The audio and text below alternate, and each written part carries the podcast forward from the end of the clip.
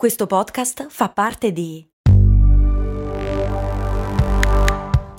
Voice Podcast Creators Company.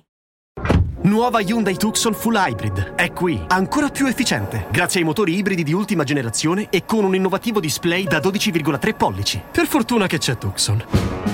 Nuova Hyundai Tucson Full Hybrid. Fino a 5.700 euro di vantaggi grazie all'ecobonus statale, con rottamazione e finanziamento Hyundai Plus. Scoprila nelle versioni plug-in, full e mild hybrid. Annuncio promozionale. Offerta valida fino al 30 giugno, fino ad esaurimento fondi. Scopri info, condizioni e limitazioni su Hyundai.it. Mandare sigle nuove e iscriversi a Patreon, s- seguirmi su Instagram, le basi.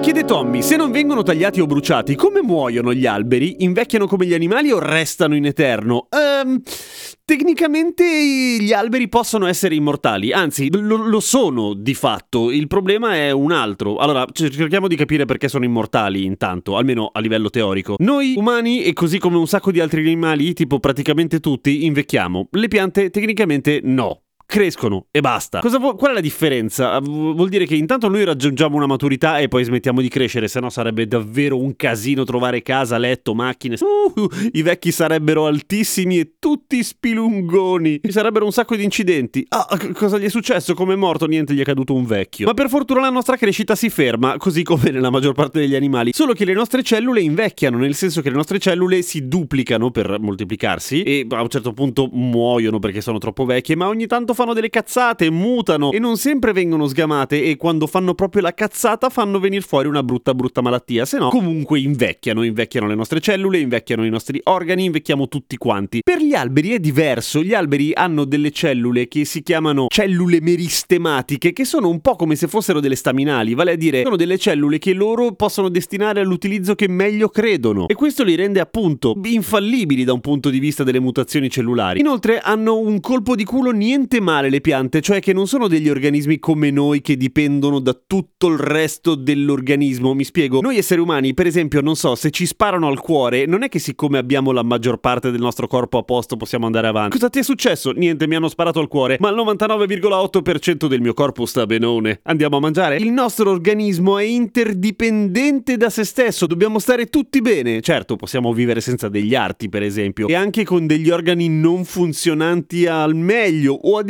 senza milza, eccetera. Ok, gli esempi si possono fare, però tendenzialmente è molto diverso da come campa un albero. A un albero puoi togliere un vaccaio di rami, ci sono alberi che sono quasi del tutto bruciati, alberi che sopravvivono ai fulmini, insomma, a un albero basta che un pezzo vada e tutto sommato va avanti. L'unica roba che smette di fare un albero è crescere in altezza, ma non smette di crescere in assoluto. Quando smette di crescere in altezza ed è una cosa legata puramente alla forza di gravità e alla capacità di un albero di pompare la linfa, l'acqua, i nutrienti, tutto quanto oltre una certa altezza, inizia a espandersi. Beh, quello lo facciamo anche noi umani, smettiamo di crescere e poi iniziamo a espandersi. Però loro lo fanno n- non perché accumulano la ciccia, semplicemente perché iniziano a accumulare anelli e quella roba degli anelli che serve per contare gli anni degli alberi. È vero, è così. Motivo per cui in genere gli alberi molto molto vecchi sono particolarmente larghi e frondosi, non altissimi, tranne qualche rara eccezione. E infatti l'albero più vecchio del mondo non è neanche lontanamente il più alto, però ha tipo 5.000 anni. E quindi di che cazzo muoiono gli alberi? Di sfiga. Nel senso, gli alberi hanno bisogno di nutrienti, hanno bisogno di non essere spazzati e rasi al suolo dagli uragani e di non prendersi dei fulmini, a meno che non abbiano il colpo di culo di quello di prima che tutto sommato riescono a vivere. Pensate le possibilità che un albero venga colpito da un fulmine in un anno? Relativamente basse, direte voi. Sì, però se lo moltiplichi per 5.000 iniziano a diventare tantine. E la stessa cosa vale per le malattie degli alberi, la mancanza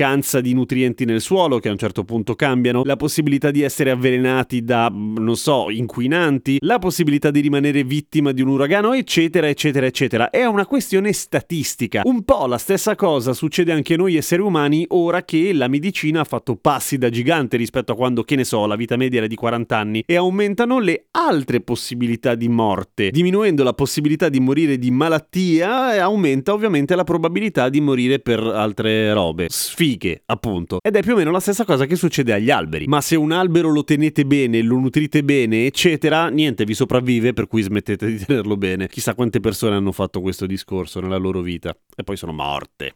Male. E gli alberi no, gli alberi sono andati avanti, fottendosene di tutti e di tutto. Non siate come gli alberi, eh, pensate agli altri, state molto umani e soprattutto non abbracciate gli alberi, che gli alberi non hanno alcuna possibilità di darvi un consenso o un dissenso, per cui magari l'albero non vuole essere abbracciato, voi lo state facendo, vi sentite molto buoni, ma lui è molto infastidito, cioè non si abbraccia la gente senza chiederglielo, facile così, perché tanto sai che non ti denuncia. A domani con cose molto umane, giù le mani da quell'albero.